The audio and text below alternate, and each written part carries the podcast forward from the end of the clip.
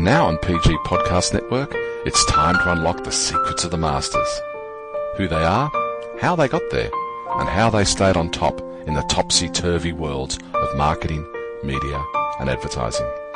Hello and welcome to this very special edition. I'm Paul Gardner, and thank you for listening and hopefully learning from today's master.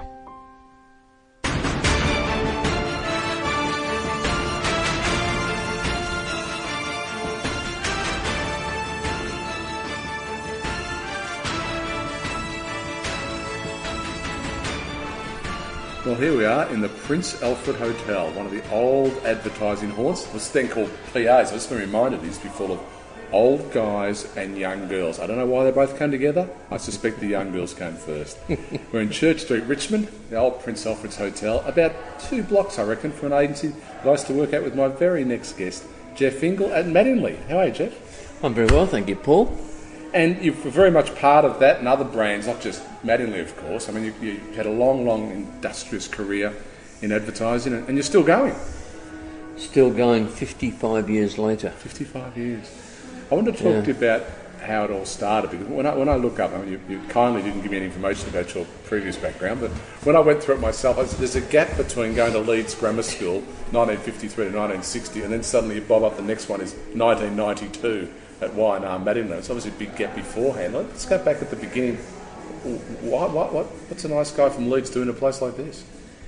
Well, it's a, it's a good question. Um, I, um, when I left school, um, in, uh, well, it was our 16, I suppose, uh, in the um, fifth form, uh, I took a job as a uh, quantity surveyor, believe it or not, the very, very junior ranks of quantity surveying. Uh, and my, my job title was a worker up. And once you a once you what did a worker yeah, up worker, worker Because you've always been good at working up. Yeah, well, it was a you work her up and then you become a taker off, which has got strong sexual connotations. But in fact, all it is is that a worker up with, a, with someone who worked out the cost of a tender. So you you were responsible for pricing everything. So you you know three feet of wood had a price, and you know whatever. Um, and I did that for two or three years, and then I Still in Leeds. in Leeds. Yep. And then I met a girl who was the sister of my very, very good friend, probably my best friend at the time. She lived in Norway and she was engaged to a Norwegian. And I thought, wow, how exotic, you know, something outside the Leeds Ring Road. And uh, I said to her, you know, you're so lucky, what, you know, how did you get there and blah, blah, blah. And she said, listen, you could come there. And I said, "Oh, look, you know, I've got my job and I've got my fa- my mother and father and whatever." And she said that everyone says that. Three weeks later, I got off the boat in Oslo.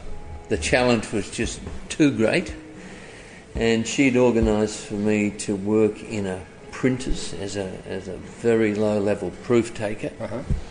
And she'd organised for me to live in a vegetarian hostel. Me, a vegetarian, and we used to, we used to literally drink nettle soup and uh, cauliflower soup. Gee, and, she must have been beautiful. and every no, no, it was no romantic relationship at all. She was engaged to a ship owner's son, uh, Rene, and he was a he was a good guy. Anyway, I had a year there. Then I came back to London, and a good mate of mine, this her brother, uh, was heading down to London to start a business with his brother called Femfresh, which you wouldn't remember, but most women over 50 would remember Femfresh. It was a female, female hygiene product. So I thought, no, well, I'll go with him. So we shared a, a flat in uh, in North London, and um, he had his factory to, to build. I went looking for jobs, and I applied for three jobs, and um, one of them happened to be in an advertising agency, wh- whatever that was, because I had no idea. I had literally no idea. So I went in and uh, was interviewed by a man called Peter Budd. I'll never forget him. He was a lovely bloke, and he hired me on nine pounds a week. What year was this? 1963. 63. Nine pounds a week Okay. as the very lowest of low media clerks. And um, my number one responsibility was to ring the networks, all 13 of them, because we had regional stations in those days, and ask them for the transmission times of our client spots. Okay. So we'd you- say- the original media monitor. Absolutely. You know, you'd ring them up and say, right, um, Colgate Dental Cream, um, I've got a, a prime time spot booked Thursday night. What time's it going out? And they tell you at um, 8.01. And, oh no, Wednesday night, a better example, 8.01. That would be the very last spot in the final spot of Coronation Street. well, then you'd get on the blower and say, hey, I want to go from? 801 to 758 because 758 is the first spot in Coronation Street.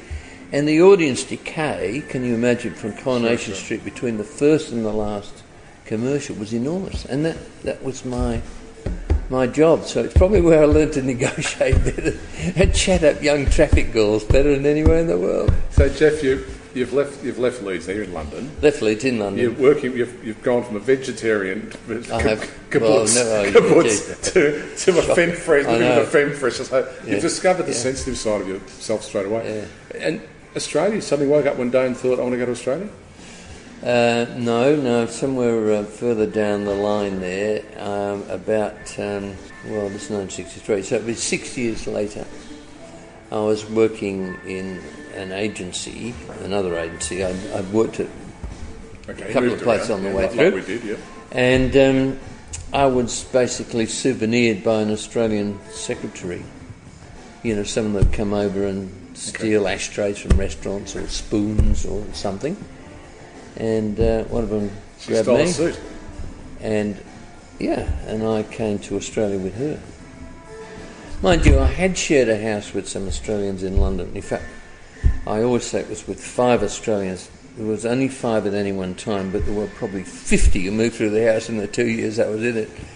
Um, so I liked Australia. I found I really got on well with Australians. So it was very easy for me to say, yeah, let's all go to Australia. So you hop on the, hop on the uh, Qantas or the, on the boat with you, I was a £10 pom. ten pound bomb. And Now, I- when you came to Australia, to say this is going to be fun for a couple of years and I'll go back home, or you, you suddenly said this is No, going no. yeah, Well, you had to come for a minimum of two years. That Yeah. was the deal, the ten pound deal. Um, I, I was pretty open minded about it. I was quite besotted with uh, with the woman at the time, and um, so no, I, I came out here expecting to stay out here. I didn't. I didn't have any fixed thoughts on it at all. No family here? Basic, no family. No. Okay. I didn't know anyone in Australia except a bloke called Barry Stewart and his, and his wife. And Barry and I had shared the house in uh, in London for a while, and uh, I, I moved in with them in a fabulous house in Paddington. Um, and um, yeah, then I uh, I lived with um, the girlfriend, and then one day I'm down in I think it's called I think it's the Sheaf in Double Bay Uh-huh. pub in Double Bay, and we used to go there on Saturday afternoons, have a few beers and whatever. I met a bloke called Peter Barnes. He was a young, younger than me. He was only, I don't know, 25, and he was being sent to Melbourne as the managing director of Grey Advertising in Melbourne. Okay. And you'd remember Grey I do. I Advertising. very well. Uh, we all right. see Grey advertising. So Grey in those days was a, you know, a very fashion orientated agency, and a lot of fashion work. Uh, anyway, I took a, he offered me a job in Melbourne, and I came down here. Yeah, McCann's were paying me five thousand dollars a year for nominal money, and he offered me seven thousand five hundred dollars a year and a Fiat 850 Sports Coupe. You couldn't Irresistible. You couldn't get it quick enough. Irresistible. Yeah, so I arrived in Melbourne at Grey And you, see- and you And- know, not only stayed at Grey you actually were an important figure in Grey Melbourne. Well, what happened really was that there was the Grey was quite a substantial agency, um, and there was a guy called Ken Pimblett who was the managing director, and then he, he went to make room for my my good mate Peter Barnes, um, and I was sort of under him, and then we took over an agency called Mooney Advertising, Claude Mooney was Uh-huh. called, which had the Golden Fleece account. Sure. Uh, and the whole plan was the revival of Grey in Melbourne.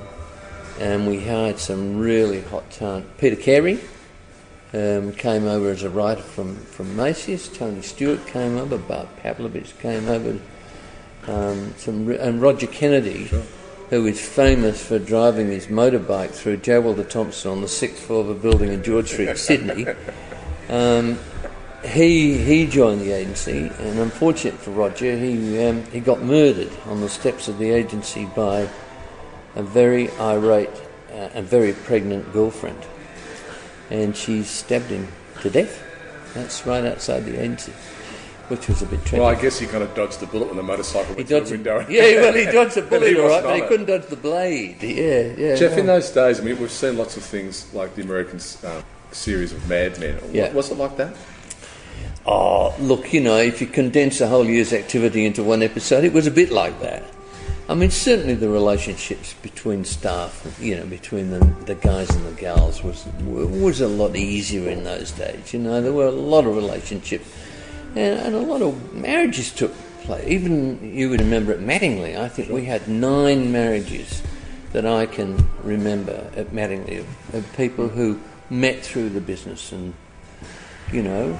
So it, it was a it was a, a bit like that. I mean, obviously it's tongue in cheek, but there were there's an element of truth in it. I think most of the things that happened in that series probably happened somewhere at some some time. Well, speaking of Don Draper, we can move, of course, to the MDA days, where the consummate Don Draper, uh, Brian Monahan, was there. I mean, you obviously went to MDA before you went to Mattingly. Tell me about that story. Um, yeah, I did. I, uh, I'm just trying to think, where was I before? Oh, MDA, no. Well, of course, Grey went in on to being um, Ingle Grey because I, I, I took over the agency. Sydney really had lost interest in Melbourne. I took over the agency. It was very, very small at the time because it had just lost ever more managers and ever more clients. Uh, and um, and then Ingle Grey merged with a guy called Kim Mukherjee, Oh, yeah. who was who was an Indian who had been brought out by none other than David Mattingly to be a hot creative director on this hot young agency MDA, and that lasted about three months. And um, and then Kim had moved two doors down into the same building as I was in, and um, and he was a very talented creative guy, but he was a rogue. He was in too much of a hurry. He, uh, you know, he'd certainly had the creative skills, but you know, he'd, he'd purport to do research when in fact he'd talk to the to the cleaner of the building, and then he would drag off the street and charge clients thousands of dollars.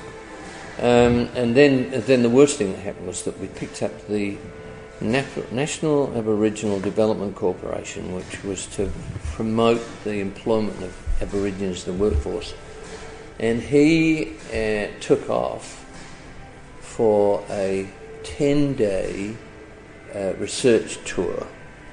And he took Gary Foley with him. Gary Foley was a very uh, influential activist in those days. And we had to hire Gary because when we won the business, I got a call from um, Charles Perkins. Okay, sure. And Charles Perkins said, Oh, Mr. Ingalls, uh, congratulations on winning the NADC account. He said, um, Of course, you will be hiring an Aborigine, won't you? It hadn't actually crossed my mind I was going to be hiring an Aborigine, but I said, Of course we will. He said, I've got just the boy for you. And anyway, uh, Gary Gary Foley came in. He was a fascinating character, Gary. I'm sure he still is a fascinating character. And he's still an activist. He's still very, an activist. very much. Oh no, activist. he always will, and he and he meant it. Yeah. But he joined us, uh, and we put him on as a copywriter, and in fact, he could write.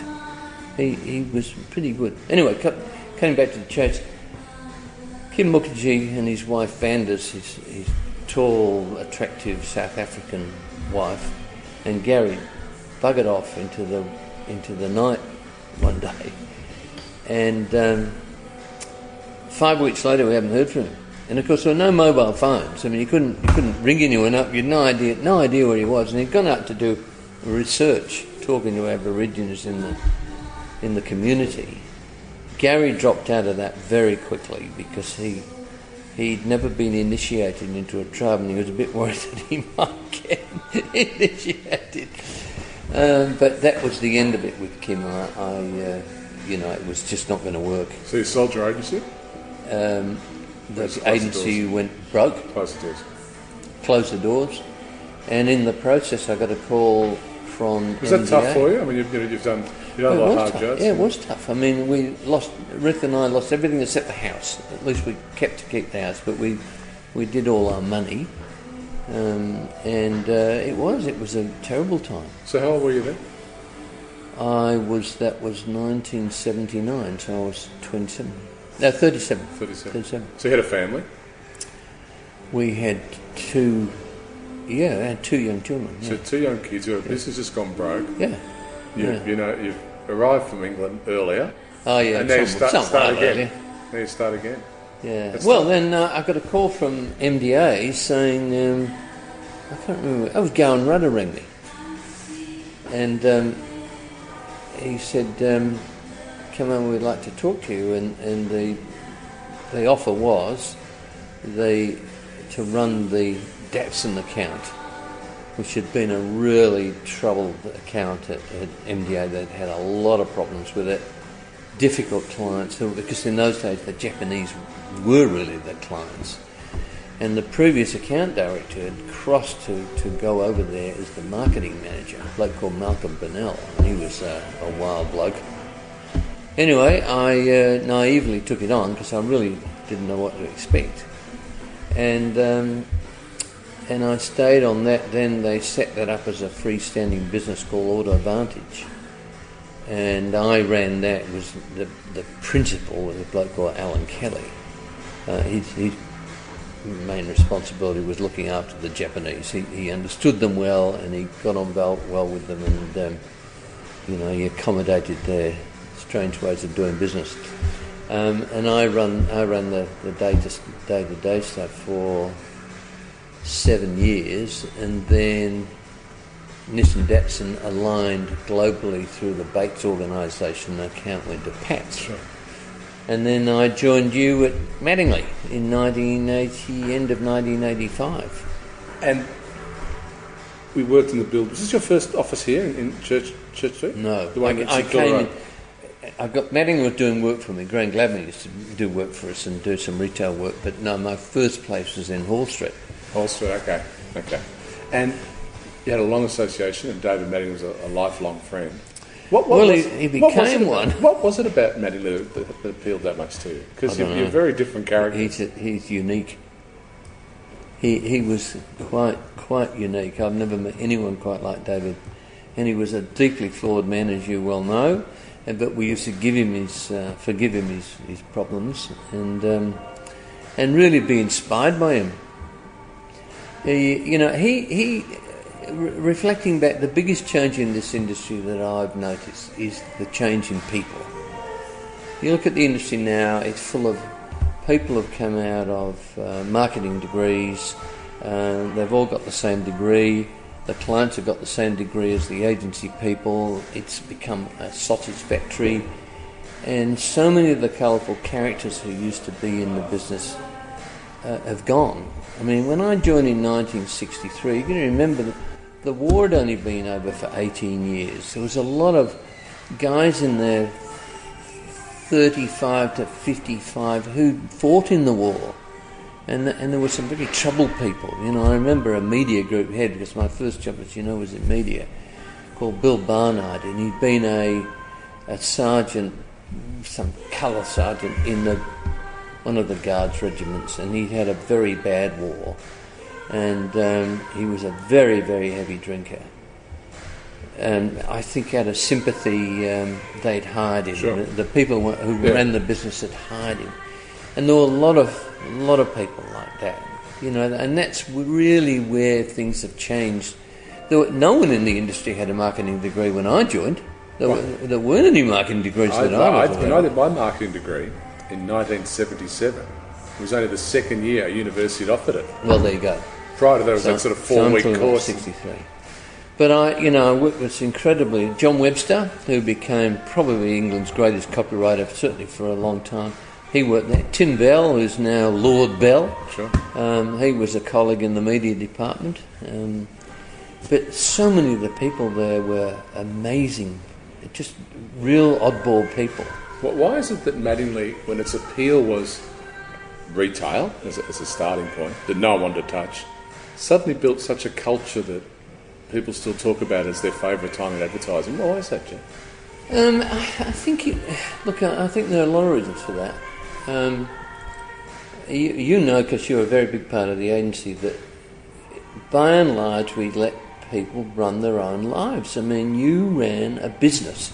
You had a group of clients. You knew the profitability on them. You knew you knew, you knew everything about them, and we let people get on with that and set their own budgets. And of course, they all had to be Sure. approved.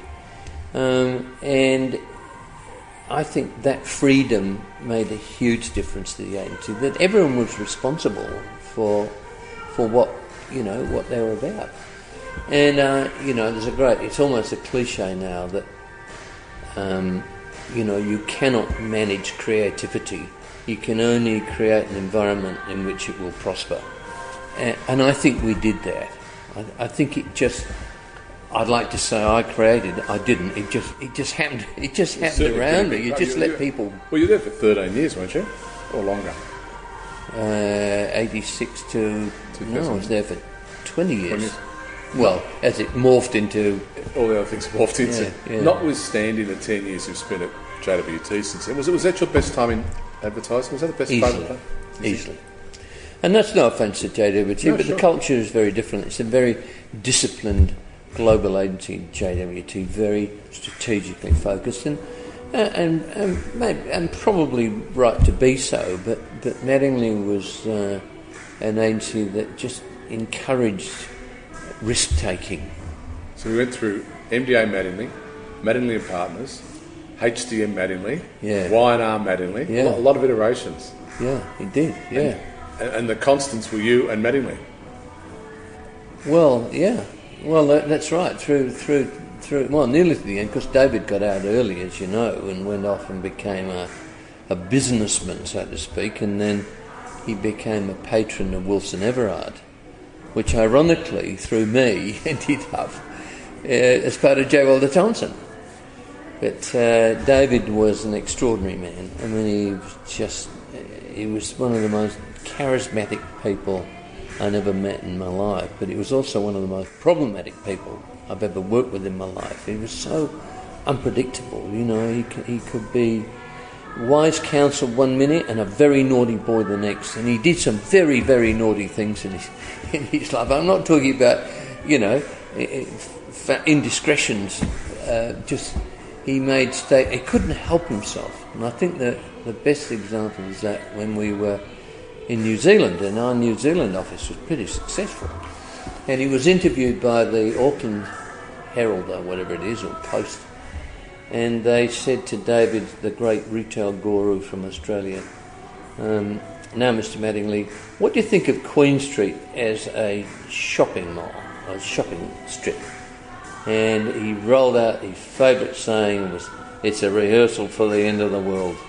Well, I got to tell you, the Kiwis didn't like that, and, and it had repercussions. It, it really did because we handled Air New Zealand at that time. You know, I mean, it was bad enough an Australian agency handling Air New Zealand without turning up and insulting the bloody town. Well, I, we, we can go through lots of stories. We can go to the Bow Repair story with Paul Newman. There's lots of there's lots of those famous Oh, stories. he's, just he's just extraordinary, larger funny, than life. all those all those stories, and I still see some of the clients, people like John Guerreri and that from those days, that are loyal to a fault. And Jeff, you played a big part in that. How, how did you, with a, with a, a person as large in life as David Mattingly, how did you counterbalance that with your personality?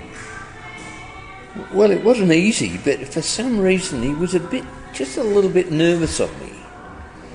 You know, he, he just, I don't know why it was. I don't know whether it was because of my English background or what it was, but he, he, you know, he'd come and ask me things occasionally or listen to me and he'd say, right, not very often, but just occasionally. And of course, socially we got on very well. We both lived near the office in in Hawthorn East. I mean, we lived about 300 metres away. We could both walk to the office. Our wives got on incredibly well.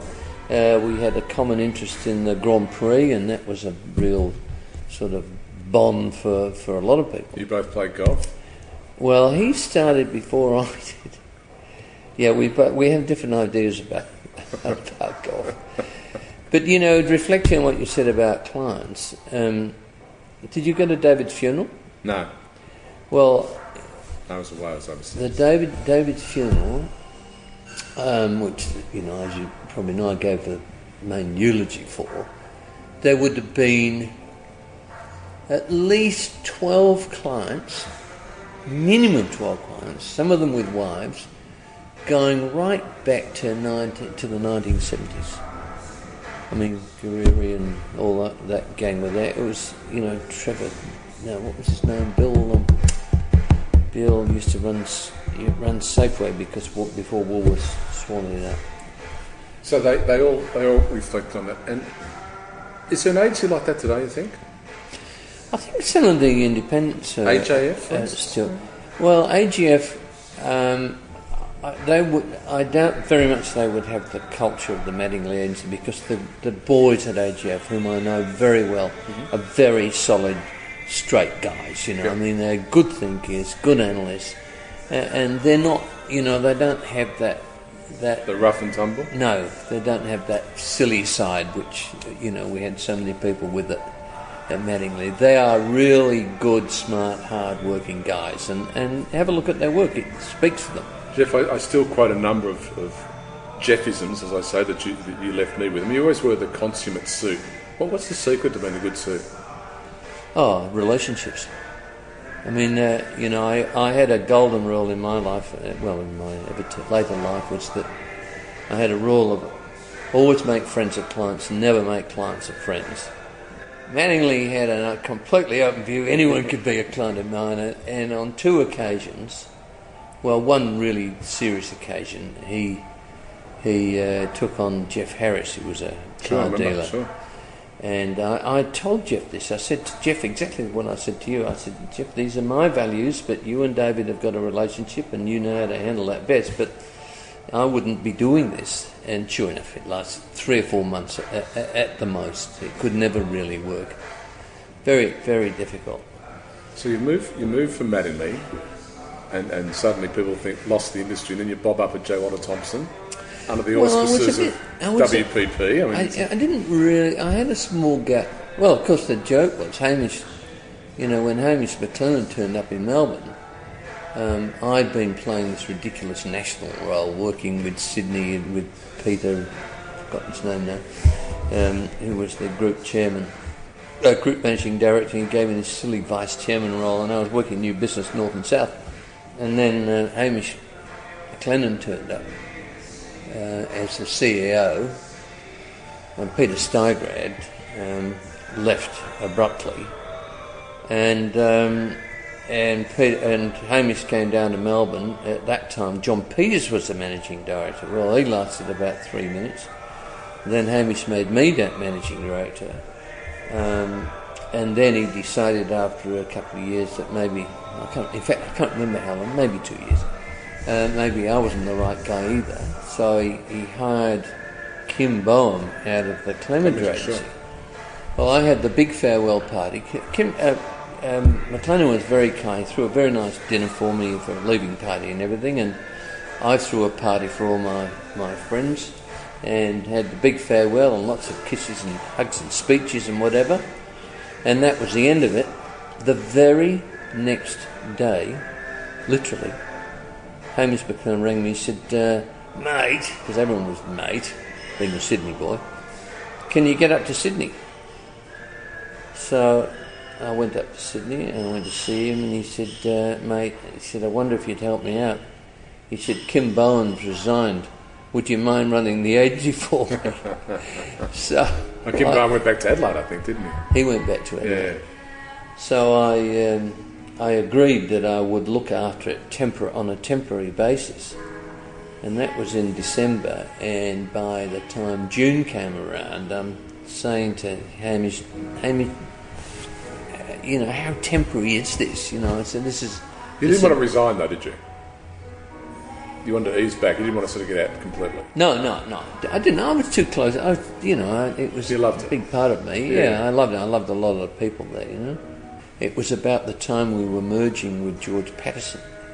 You know, uh, to be fair to him, he asked me what you know what name I thought we should give the agency. He he, he was respectful of me, which was, was decent, but there was no way that it was going no going forward. We were just different people, different values.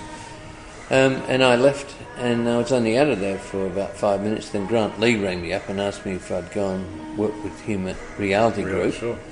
And then Reality Group morphed into um, Sputnik, you know, sort of in that funny sort of Yeah, way, and got involved with the American business, which turned into an absolute nightmare. But, but what's span out now, now is the Royals, a very successful agency.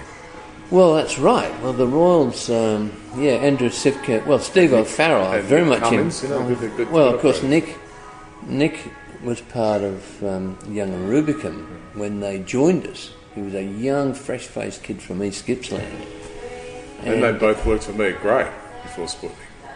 right.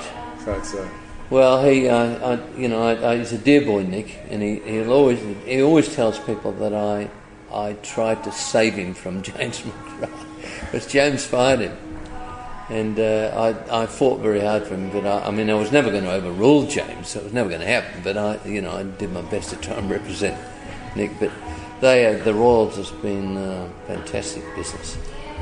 I actually approached the Royals um, on behalf of J. Walter Thompson a few years ago because I could see where they were going. Their, their offer was different, it differentiated Yeah, yeah. itself. there's not many agencies run by five tall, bald guys. Well, that's right. Yeah, it is. Yeah, that's right. Yeah, so you I- eventually found your way to J. Walter Thompson. Well, I, I was with the, yeah, well, after Sputnik became sort of, uh, reality group morphed into Sputnik and then it all started to fall apart with the American end of the thing got very tricky uh, and illegal. Um, so that all came to a horrible, ugly end and Grant left and, you know, I left and Gavin left and, oh no, Gavin went on to being managing director. And then out of the blue, um, J. Walter Thompson rang me and said, um, Would you consider coming and helping us a bit? Not in any formal sense, but just coming in and helping them on new business and just lending a bit of grey hair to the place.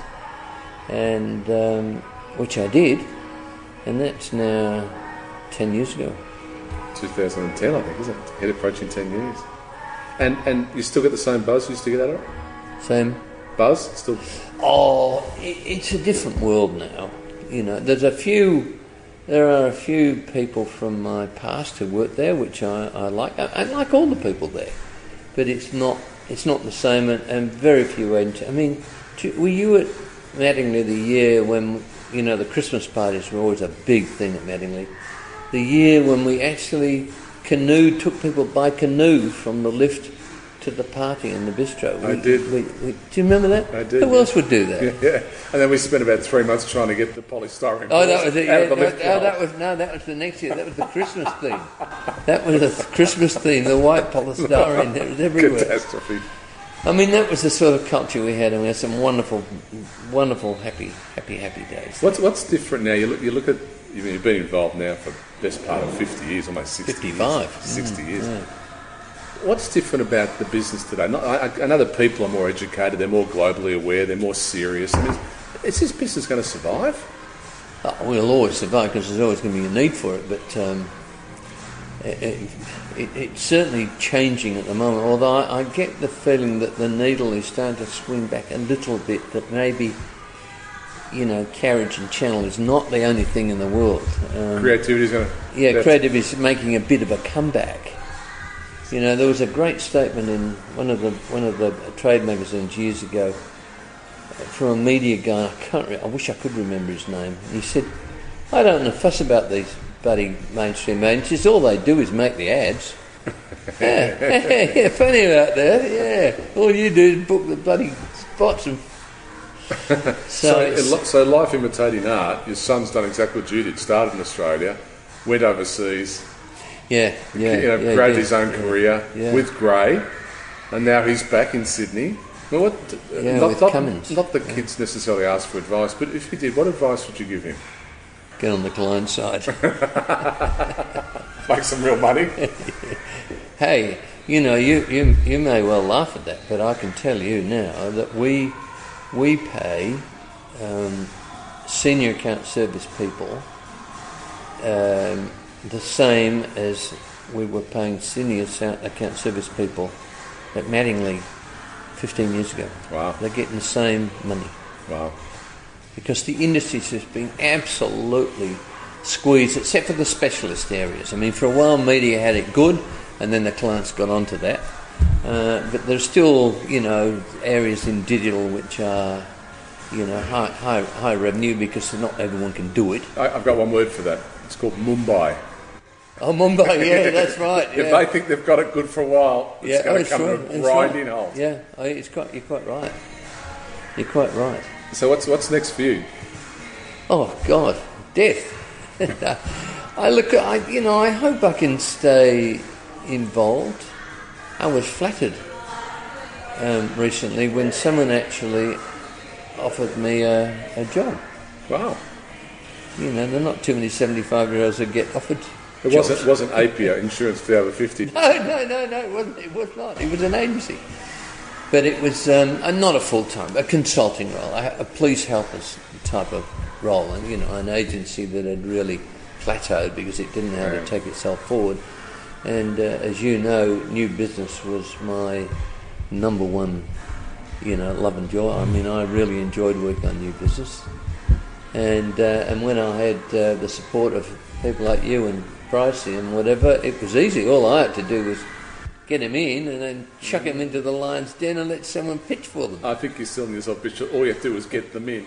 Yeah, It's not. It's not. It's hard, isn't it? I mean, new, I love new business. You love new business, but you talk to people today and they say, "Oh, yeah, yeah, I send an email." You go, "No, that's not. That's not new business. That's sending No. an email." It's a- we get a hundred of those a day. So what- where, where is the relationship? Where is the build? Where is the where, where do you make them, as you said, a friend of a client, and they actually remember you, and when they're ready to change, they change. Yeah. Well, that's. A, I mean, that's that's the important thing to remember. That you know, I, I guarantee that seven out of ten agency managing directors turn up in the office and hope someone that that they've never met and maybe never even heard of will ring them up and ask Yeah. them to pitch for the business. I mean, how likely is that, Paul? I actually said to Eh? someone the other day, in my 35 years in advertising, nobody has ever said to me, "Thank God you rang." I'm, I, I will retire when someone says that to me.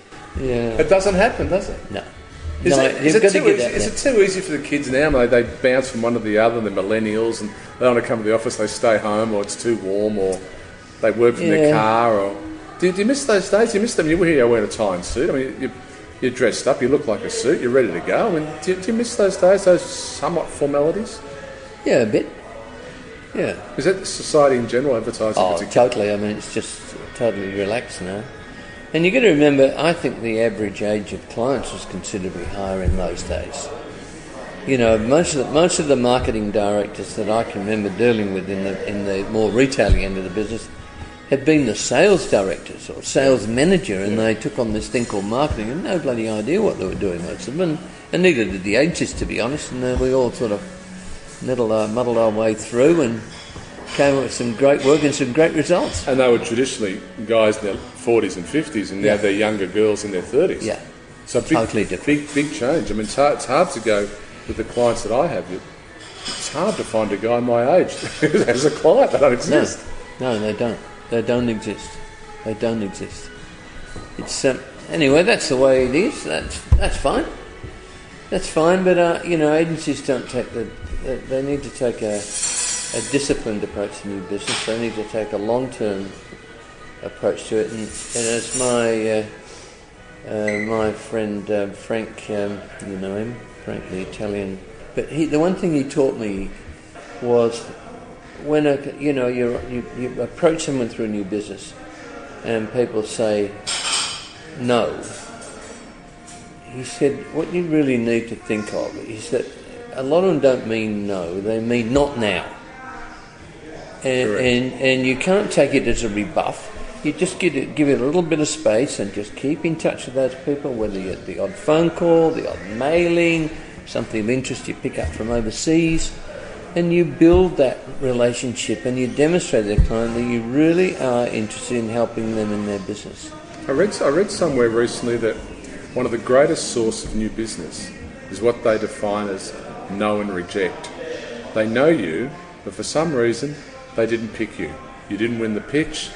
It wasn't right for them at the time. You were too small. You mucked something up. The creative wasn't good enough. But because they'd originally considered you, there was an important part on the path to purchase. They believe Yeah. that's now 75% of new business comes from those that have know, know and rejected you. And Well, they call that go. proposition. They call Yeah. that proposition since we last met.